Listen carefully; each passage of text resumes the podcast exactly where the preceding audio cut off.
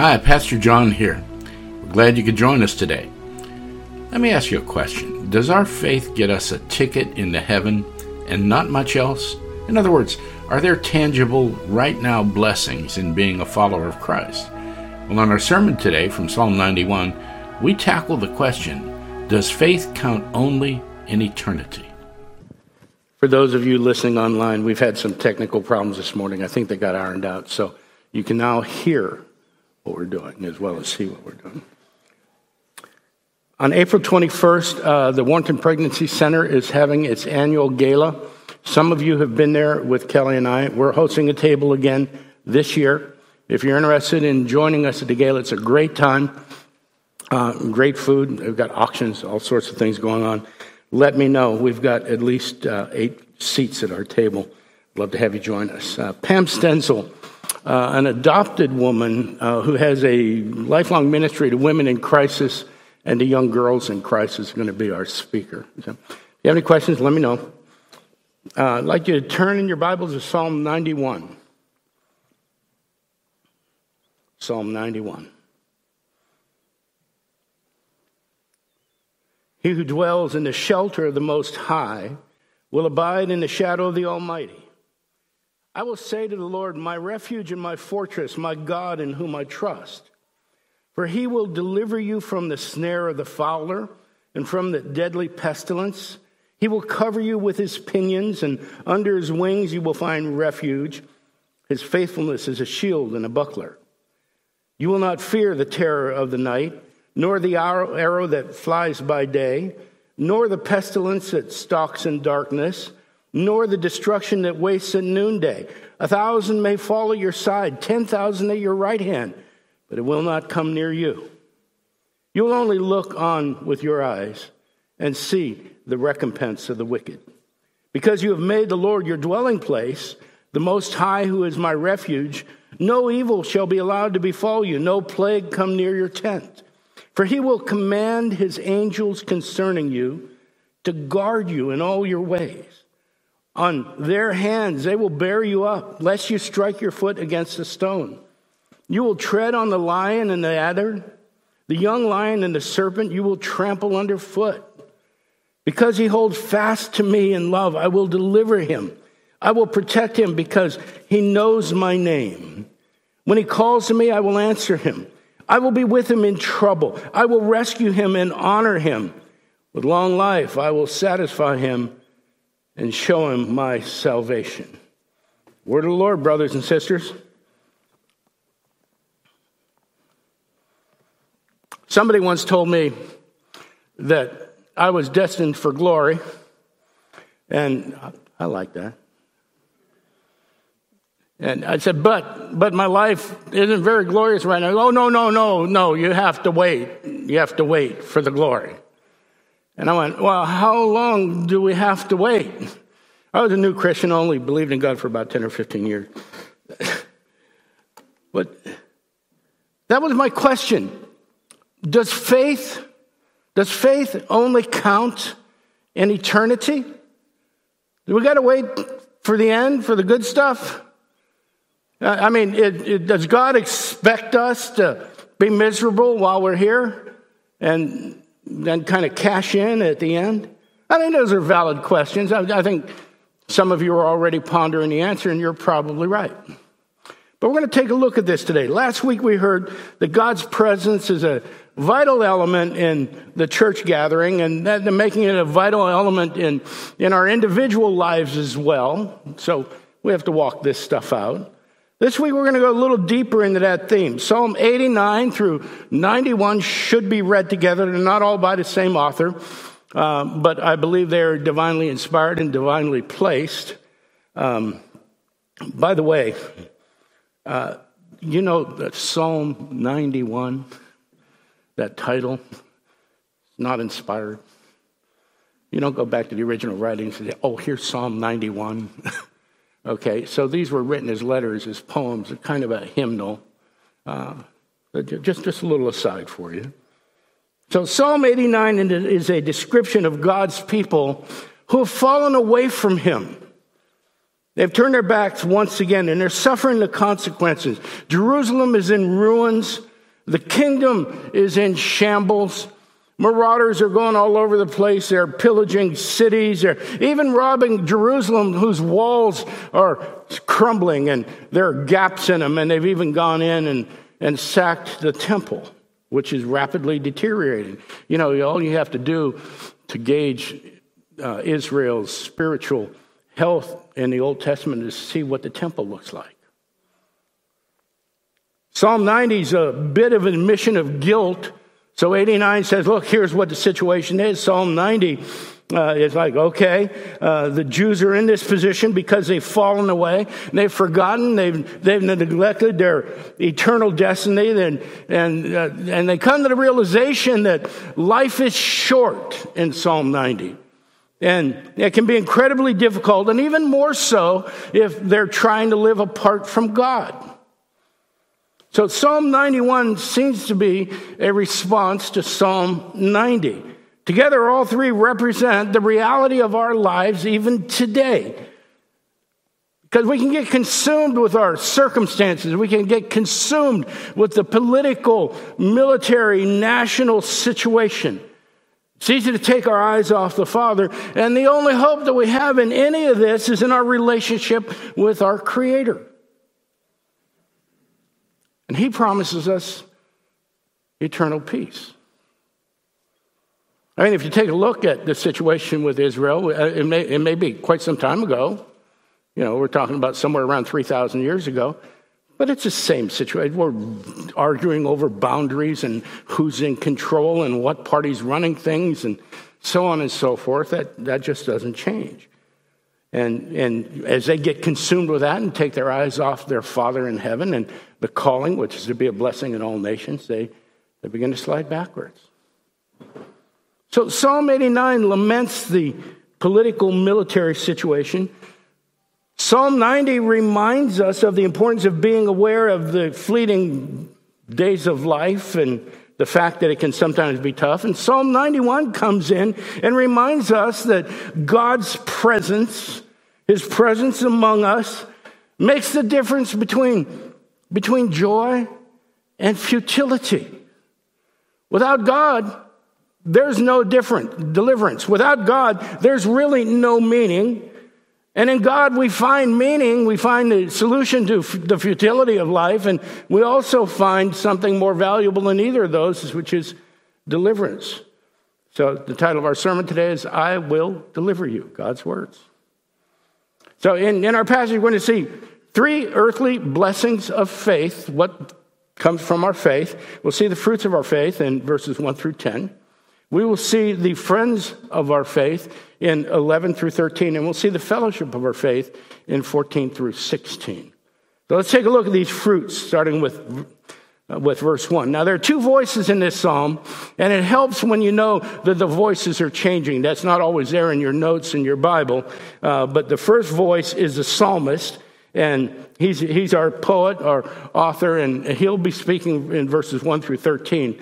Then 14 uh, through 16, we'll hear from God himself. Number one, he who dwells in the shelter of the Most High. Now, keep in mind the turmoil that God's people are going through. Enemies are all around, all around. They're being taken advantage of, losing their identities. Some are losing everything, even more are dying. So, verse 1 actually links Psalm 91 to Psalm 90 because they both kind of start out the same way. So, he, the, the psalmist calls the Most High, and recognition of authority there, a shelter, uh, a place of safety, a place of peace. And these people need safety. They need peace right now. He says, He who lives in the shelter of the Most High will abide in the shadow of the Almighty. Now, he's evoking some imagery here. Uh, they also live in the shadow, the, the, the shadow, the protection, the safety of being close to God, the most powerful being in all creation, God who has sovereign authority over everything. And that's what they need right now because they're kind of helpless in and of themselves. They're being defeated left and right. So, what we see here is just a simple statement of faith the psalmist has gone from Psalm 89, recognize the fallen and perilous nature of God's people, to Psalm 90, admitting that they brought a lot of it on themselves. They're responsible for it by not depending, not trusting God. And now he states his faith in God. And this is a letter, a song to all God's people. He wants them to sing this. And, and he says that God will protect us. He will preserve his own if just we will turn back to him. And verse 2, he says, I will say to the Lord, my refuge and my fortress, my God in whom I trust. Now, he's kind of doubling down here. And we got a summary of, of his confession of faith. Regardless of how dreadful the circumstances are, he's going to trust God. And again, keep in mind, it's supposed to be a song. There would be a melody here, sung by God's people, intended to remind them of who God is, where they came from, and what their relationship is to Him. And the song, this is the beautiful part of this, the song is inspired by God Himself. He inspired the words. There's not, the psalmist isn't just making this up. No, we have no membership class. We just talked about the doctrine of inspiration. Somehow, somehow, God using the personalities and the consciousness of the authors that He's chosen, God inspires these words to rise up on their papyrus scroll. They didn't have, they didn't have tablets back then. Not the type of tablets we have. It, it's, it's supernatural, it's miraculous. Without subventing the conscious personality of the writer, God inspires him to write this. So God gives us these words. And if, if we see it that way, all three Psalms taken together, they're a little love letter from God. They're not chastisement. It's God saying, look, what, look what's happened. In, in 89, he said, Look around you, see what's happening. You fell away from me. Your time is short. Turn back to me while you still can. Psalm 90. And here are the blessings that you will enjoy when you turn back to me. Psalm 91. And our writer anticipates that there's going to be some fruit in his life from this trust in his creator. Verse 3 says, For he will deliver you from the snare of the fowler and from the deadly pestilence. Now, the you here is plural. Everybody who uh, turns and trusts in him will be delivered from the snare of the fowler, deadly pestilence. I used to think I didn't have to worry too much about snares of the fowlers. I didn't spend too much time in the woods. And I thought, deadly pestilence, well, that's all gone. That was a long time ago, I thought that. So the psalmist makes reference. He's trying to tell the Jews something. He's saying, look at the danger you're in. Mean, you're surrounded by this, and there's nothing you can do about it. What are you going to do? I, am the snare of fowler. Maybe, maybe you can, you can avoid that, but I mean, they're hidden.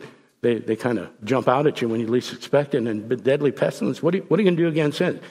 So there, there's danger in your life. There are dangers from traps, dangers from marauding enemies, dangers from uh, filth and disease caused by broken and destroyed irrigation systems and cracked cisterns and food, spoiled food due to shortages and, and robbery. That's what these people are living in. They're living in these traps and, and this pestilence. And, and he says, God will deliver you from that. In verse 4, he will cover you with his pinions, and under his wings you will find refuge. His faithfulness is a shield and a buckler. God's going to protect his people from these things. Well, I like that. Does that mean that if we trust in God, will never come to any harm, will never have a bad day, will never suffer loss or pain or grief. No. We can't just take this verse and go, oh, God promised this, so I'll just put a smiley face on everything. We have to look at the full counsel of Scripture. We're going to get sick, and we're certainly going to die. It doesn't mean that, of course, it doesn't mean that. All you have to do is read the whole Bible to see that some of us are going to endure the very things that we're talking about here. But what the psalmist is trying to say, and he's going to make it clear shortly, is that we shouldn't be afraid of these things. They shouldn't bother us, they shouldn't keep us up at night. Verse 5 You will not fear the terror of the night. Have you ever prepared yourself to go to bed with something that was heavy on your heart and on your mind? And you can't sleep? And you're tossing and you're turning? Have you ever woke up in the middle of the night and heard a noise that sounded a little different? And you're lying there in the darkness, you're wondering what it is. We understand terror in the night. What about the arrow that flies by day? verse 6 Nor the pestilence that stalks in darkness, nor the destruction that wastes at noonday. This is a bleak picture. These are all the things that can happen to you in life. There's no need to fear nightmarish encounters. There's, there, whether they're physical or whether they're spiritual, there's no need to fear attacking armies, plagues that come out of nowhere. Everybody's wearing masks and staying inside. Nothing can decimate that, that, that can decimate the population. Even, even when it looks hopeless, look a thousand may fall at your side, verse seven, ten thousand in your right hand, but it will not come near you. If I'm standing in the middle of the battle and everybody's dying around me, my assumption is that I'm going to go too. God says you don't have to be afraid of that. It doesn't have to paralyze you. It doesn't have to consume you. It doesn't have to occupy every waking moment that you have. Trust me. Put your focus on me. That fear, that fear will go away.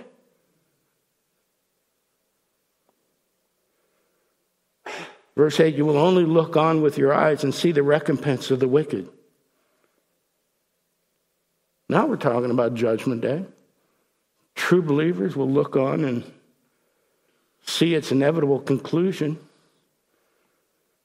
They're going to watch as those who are wicked are cast into a lake of fire. Why are they going to do that? Verse 9, because you have made the Lord your dwelling place. You live in and through him, the Most High, who is my refuge. We keep seeing this word over and over and over again. The refuge, the one we run to, the one we bow before, the one we trust to protect us, to preserve us, our refuge. No evil shall be allowed to befall you, verse 10 says. No plague come near your tent. This, this is the promise to, of God to his people, their deliverance, the fruit of their faith. The byproduct of their faith, when all who oppose God wind up paying for their rebellion, wind up suffering the consequences of their sin, God's people will be safe living in a refuge, protected by the most formidable fortress ever created anywhere in all creation. And that fortress is God's love and God's favor.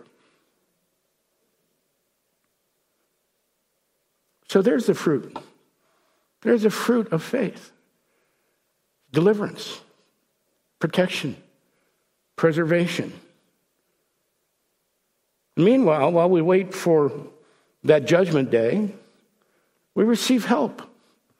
We, we, we receive assistance from, I'm calling it friends because I needed an F.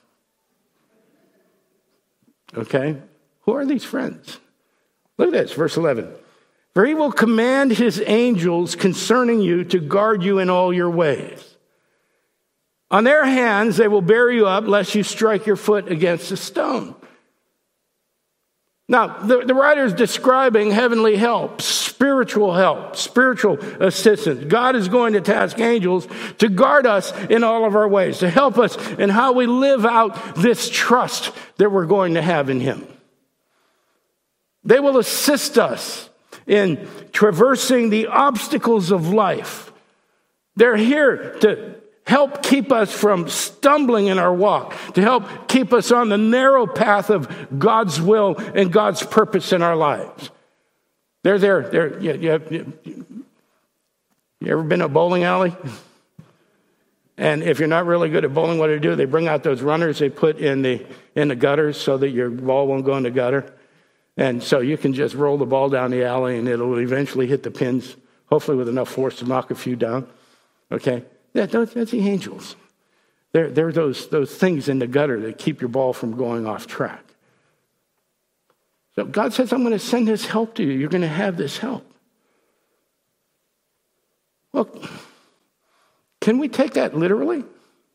I mean, uh, it, it, is that what's going to happen? That you, angels going to pluck me out of the car before it goes over the cliff? And, you know, if it's in the movies, it will shortly explode.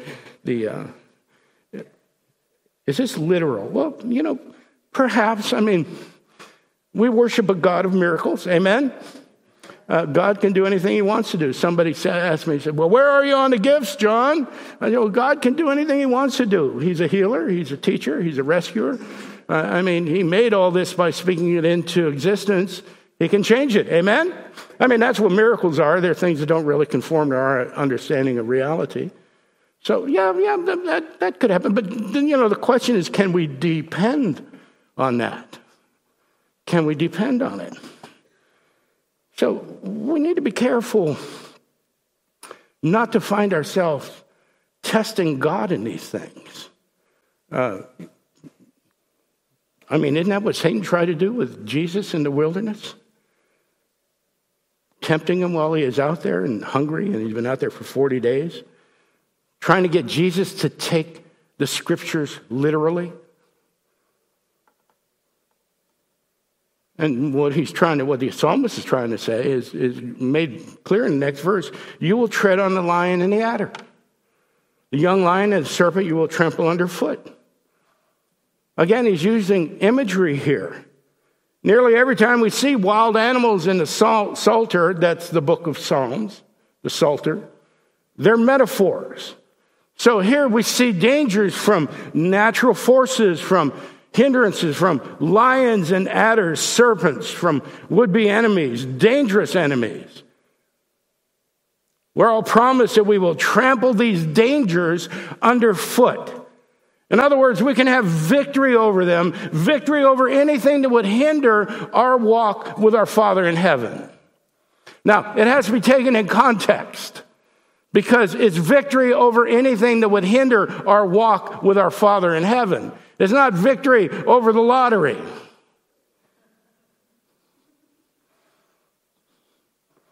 It's not victory over the fact that I didn't put oil in my car and now the engine seized.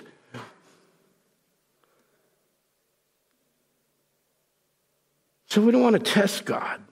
But God promises that He'll give us helpers. He will give us these friends to remind us that victory is part of our lives. Remind us that if we trust in Him, that we can live the victorious life. And rather than reading that as something in the material world, we can live a sanctified life, a holy life. Look what happens when we do this. We end up with a divine fellowship of the faith. Starting in verse 14. Now, now, now we hear God speak. God has been speaking through the psalmist to his people. Now he speaks directly to all of us. Verse 14, because he holds fast to me in love. The he is plural, all those who hold fast to him in love. I will deliver him. I will protect him because he knows my name. God says, because the author, the people he's writing to, everybody who trusts him holds fast the word here means to be bound, to be attached to, to be clinging desperately to. Because they are attached to Him. When God's children attach themselves to Him, watch what happens. He delivers them, He will protect them. And the word for protect here has the connotation of securing. You realize what he's saying here? In a very real way, to those who attach themselves to God, He will attach Himself to them. Do you want that in life? To be attached to God and Him attached to you? The path is through Jesus Christ. And, and He says He's going to do this. Why? Because they know His name. Listen, this goes far beyond the fact that, gee, I just saw your label and your name's John. We all know that names mean something different to the Jews, don't they? They are the essence of who that person is. They reveal his character and nature. God assigns names because they have meaning. And the reason he does that is so that we would know that his name has meaning. When he says, because he knows my name, is because he's familiar with who I am. He's familiar with my character and nature. He's familiar with how I interact with my creation. He's familiar with my word. And when we know him that well, verse 15, when he calls me, I will answer him. I will be with him in trouble. I will rescue him and honor him. With long life, I will satisfy him and show him my salvation. And there we have the greatest blessing of any fellowship we will ever have in life is salvation. Arising from a relationship with our Father in heaven. Children know his voice, his word, and he responds to them. He hears their cries, and he will satisfy them. Another thing we have to be careful with. You know, if I'm praying for a new motorhome and I don't have any money, I'm probably not going to get satisfaction on that prayer. God can do anything, amen? But I wouldn't want to start finding a parking space before that motorhome showed up in my house. Because the word for satisfied means complete. He will make them complete. For those who trust in Him, those who know His name, He will make them complete. Scripture says, brothers and sisters, that we have, because of our relationship with our Father in heaven, that we have everything we need. It does not say we have everything we want. It says we have everything we need. So I think it's okay to pray for the motorhome. I don't think you're doing anything wrong. If it doesn't come, God's just saying, well, you didn't need that. I gave you everything you need. That means, careful with this now, that whatever's in your life is what you need. Ooh. I was talking to somebody the other day. He said, I don't need that. I said, apparently you do. I mean, there are things in our life that we don't like, amen? Yeah, we go through hard times. We have hard time making decisions. We don't like the situations we get in. See, the Jews didn't like their situation. They're surrounded by enemies. They're dying all over the place. The temple's in shambles. The walls are crumbling. Everything that they identified with that made them the people of God is going away. They don't like the situation. God is gracious enough to send them a letter that says, Look what you did. There are consequences for what you did. Look around you. You're suffering the consequence for what you did, but I love you. And if you turn back to me and trust me, I'll deliver you from this. I'll preserve you from it. I'll protect you. The reason this is happening is you moved out from under my protection.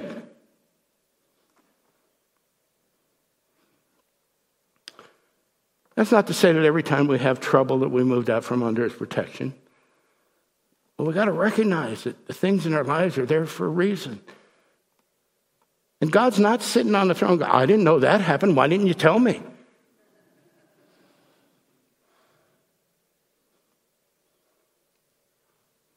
So you're going to bring us to completion. And their relationship, our relationship with God is eternal. It's eternal promise. It will be eternally completed eternally satisfied. So there's our three earthly blessings of faith, the fruits of the faith. God will deliver us. It's very clear. The ultimate blessing of faith. We shouldn't we shouldn't take that to mean that God will miraculously deliver all of his children from persecution, from martyrdom, and from disease, because we're actually told in Scripture that some of us will go through those things. Again, it's interesting. The devil uses verse 11 and 12 in the temptation in Luke chapter 9, daring Christ to take the verses literally, to test God on his promises. Satan is trying to pervert the Scripture and all, all Jesus does is quote the scripture. He said, Don't put your God to the test. That's out of Deuteronomy chapter 6. So, so I'm asking you don't run around stepping on snakes and kicking lions. It's not a good idea. But still, there's a guarantee here. There's a guarantee that we have as a church, as a church universal, as the church that recognizes Jesus Christ as Lord and Savior is going to continue to exist. That God's messengers, his proclaimers of the gospel, the conveyors of that blessing to the world, as vessels of grace and mercy, as his agents of love, will continue on.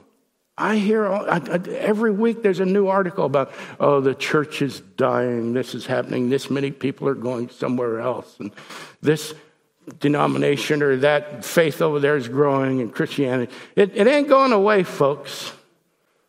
It ain't going away. But indeed, some of us are going to get sick. Some of us are going to suffer hardship. Some of us are going to die.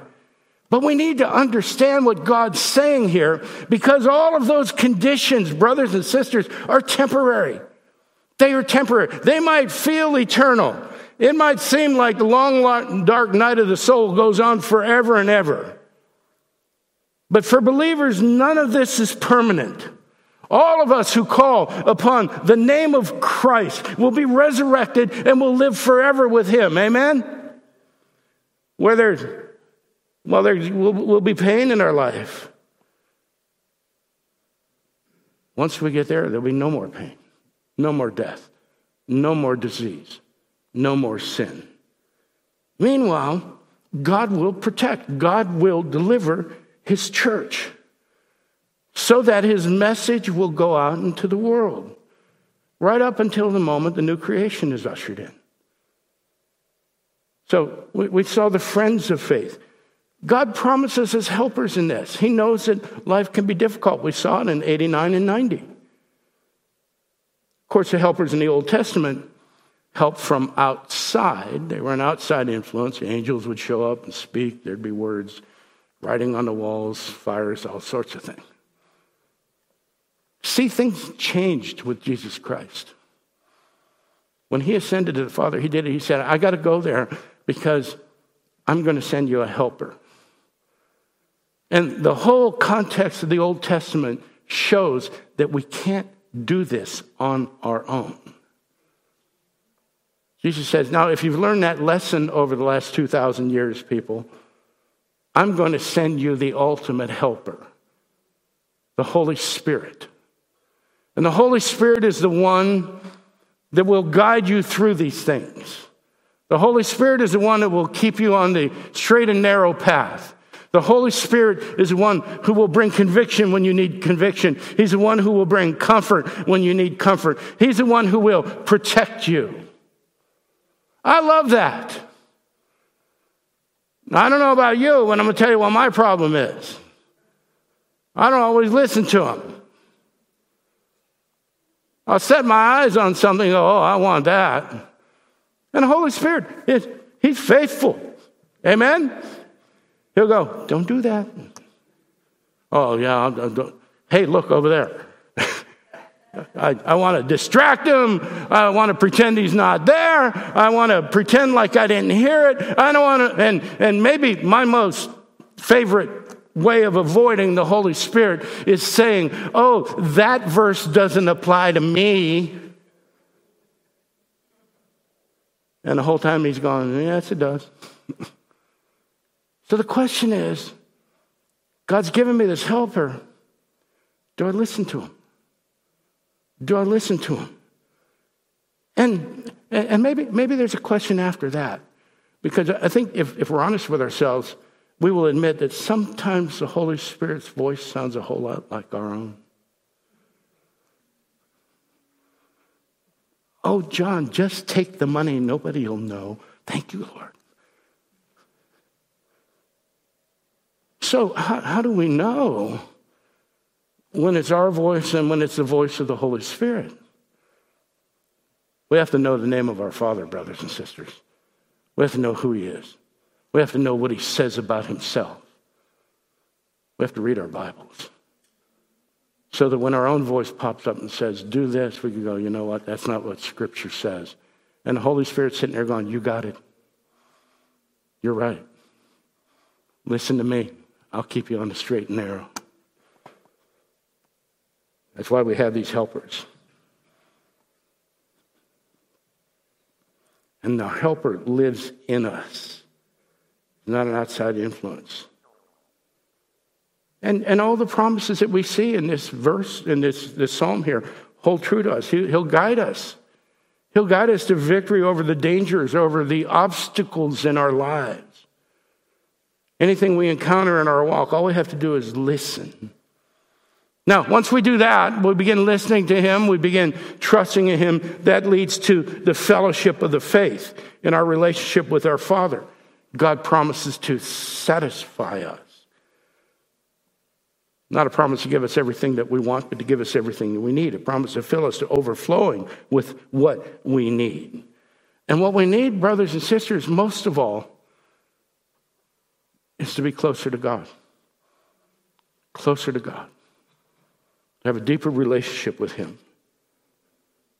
And once that relationship is forged, everything in Scripture tells us that it can't be undone, that it's eternal that we'll spend eternity with Him. So that leads us back to our question Does faith only count in eternity? Do we have to wait for all this filling and all this satisfaction? No, no. Eternity starts right now. We, we can have all these things. We may get sick. We may have struggles or grief or pain, but we don't have to be afraid. We don't have to let them defeat us. We don't have to worry. Nothing can hurt us. Nothing can rob us of our eternal home. Nothing can take away our eternal destiny. Someone may cause momentary harm or pain, but our salvation is secured by what Jesus did on the cross. And all we have to do, loved ones, is to be satisfied with that. Satisfied with what God has given us, believing that it's all we need. Maybe not all that we want, but what we need. And when we get there, happy with what we have, when we get to the point in our life where we are happy with what we have, then we will be filled, we will be satisfied, we will be complete, and God will preserve us and protect us until the moment we stand in glory. It's the promise of Psalm 91. Let's pray. Lord, we have no word other than thanks. We wish there was a, a word we could use that expresses our heart's desire to be closer to you, but we say thanks, Father, because we know that we can't even love you unless you love us first. So, Father, help us to trust in you. Let your spirit in us drive us towards you, Father. Father, hurt us towards you, Lord, that we might be sanctified, that we might walk in a manner worthy of the calling, Father, and that we might enjoy your peace, your joy, your protection, your preservations. God, thank you because you have promised to deliver us, and you will. And we pray this in the precious name of our Lord and Savior, Jesus Christ. Amen and amen. Thank you for tuning in. We have a special guest speaker next week. Justin Culbertson will be here from Ambassador Bible Church in Centerville. Thank you. Pastor John back here again. If you were blessed by the service, let me ask you to do us a favor. Would you click on the like button below that little thumbs up? If you're listening on sermon audio, perhaps you can comment or even share the sermon with someone else. We'd love to hear from you. We're on Facebook, YouTube, and Twitter at WBFVA. We're on the World Wide Web at WBFVA.org. Let us know if you'd like us to pray for you. If you'd like to support us financially, you can make donations through our website at wbfva.org. Just click on Giving. You'll receive a tax deductible receipt at the end of the year. Either way, we would love to hear from you or even have you visit us in person one Sunday. We meet at 46 Winchester Street in downtown Warrenton, Virginia at 11 o'clock every Sunday morning. And now, may God bless you richly until we gather again.